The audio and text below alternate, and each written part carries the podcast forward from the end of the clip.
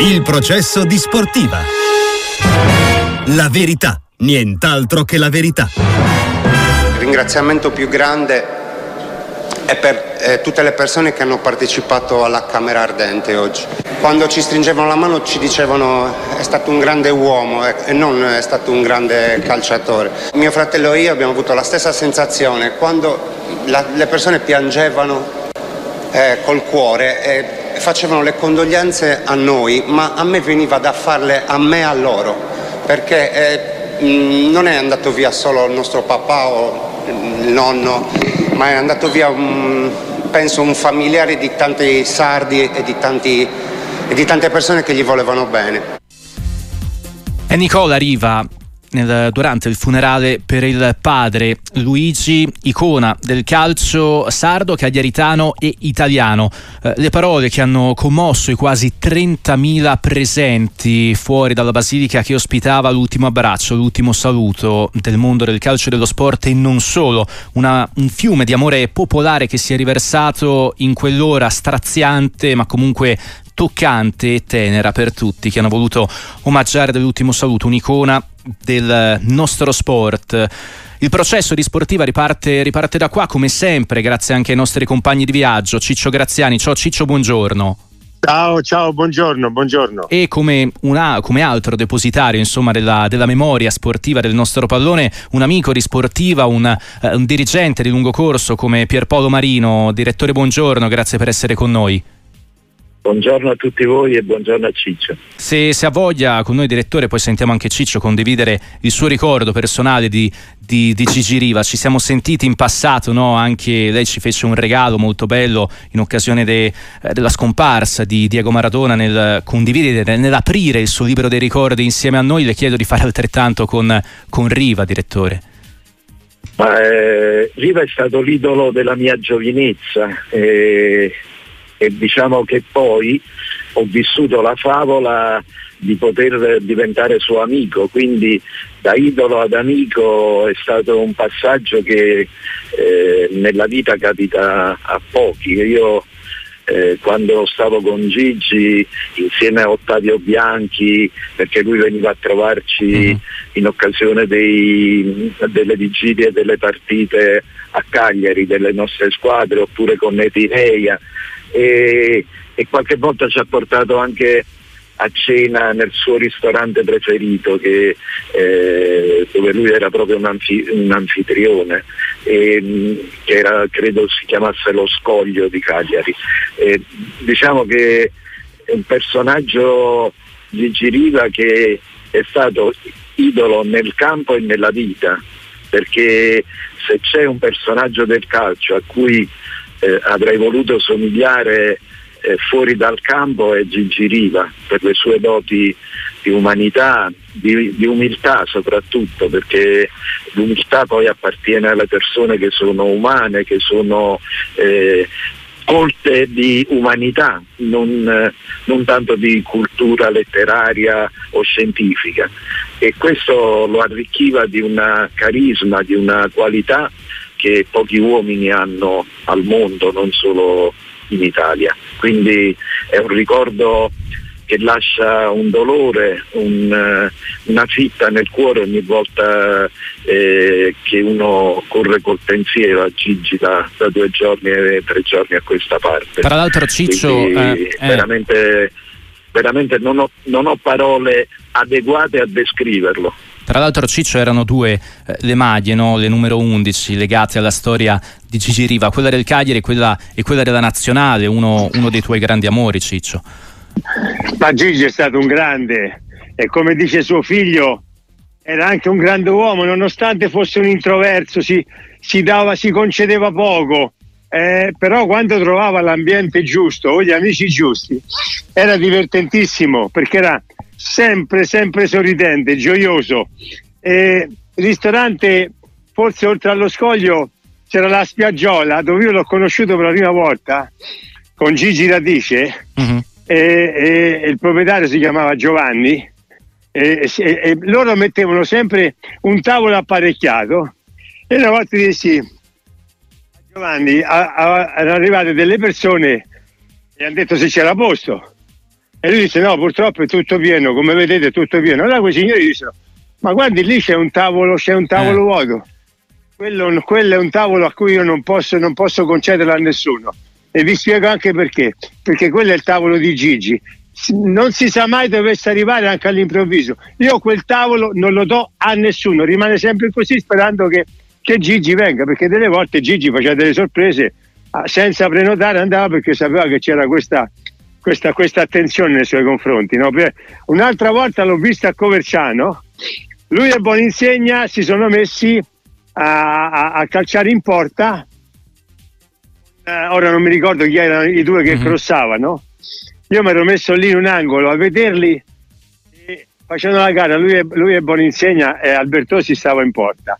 Ragazzi, su 10 cross al volo, Gigi, Gigi avrà fatto 9 gol e Boninsegna più o meno era, era, era sullo stesso livello, eh.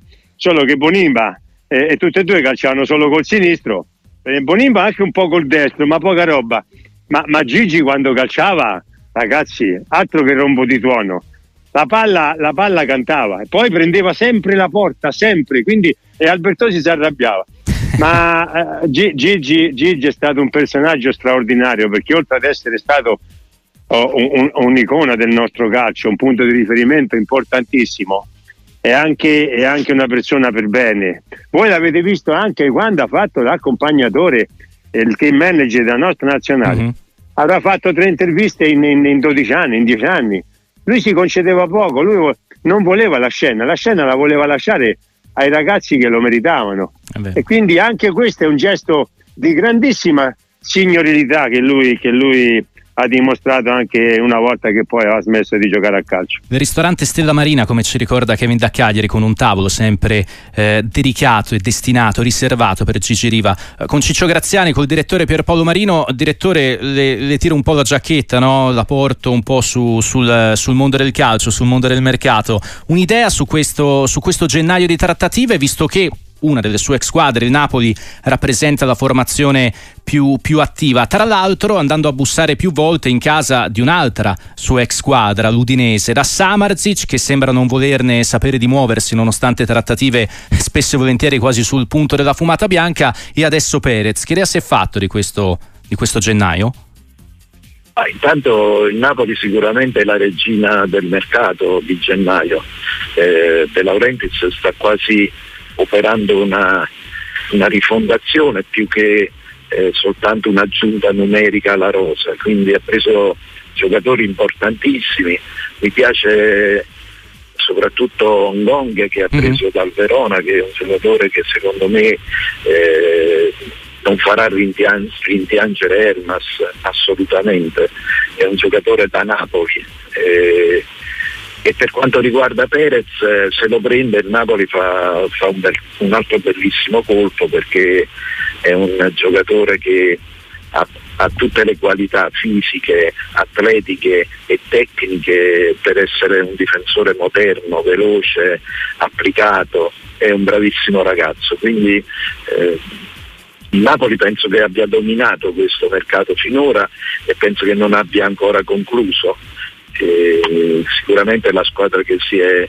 mossa meglio, poi il mercato di gennaio è sempre un mercato che in, eh, è, un, è un work in progress perché in realtà poi bisogna inserire subito i giocatori che si prendono e non è mm. la cosa più semplice per gli allenatori. Ma direttore, questo Samarzic è così difficile da spostare da Udine per tutta una serie di motivi, c'è il rischio a questo punto vada, vada a scadenza, non so ecco, cosa pensare per una, per una, squadra, insomma che immagino soprattutto Cioffi sia ben contento di tenerlo, di tenerlo, a disposizione, però è quantomeno strano che già con l'Inter, addirittura visite mediche, ora col Napoli, trattativa che sembrava gli sgoccioli, poi insomma tutto viene, viene, viene archiviato quando entra in scena no, il padre no, nelle trattative. Ma io con il padre eh, ho avuto un ottimo rapporto, sia eh. nel momento del tesseramento che del primo tesseramento di Lazzar che poi nel prosieguo eh, del rapporto perché veniva spesso a trovarmi in sede e avevamo no, non mi è sembrata una persona così eh, difficile da eh. gestire onestamente.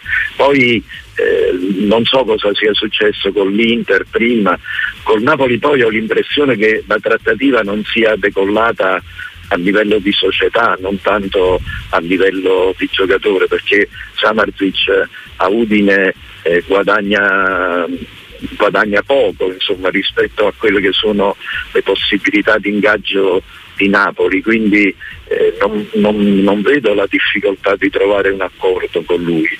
Eh, io sono un po' sorpreso, però eh.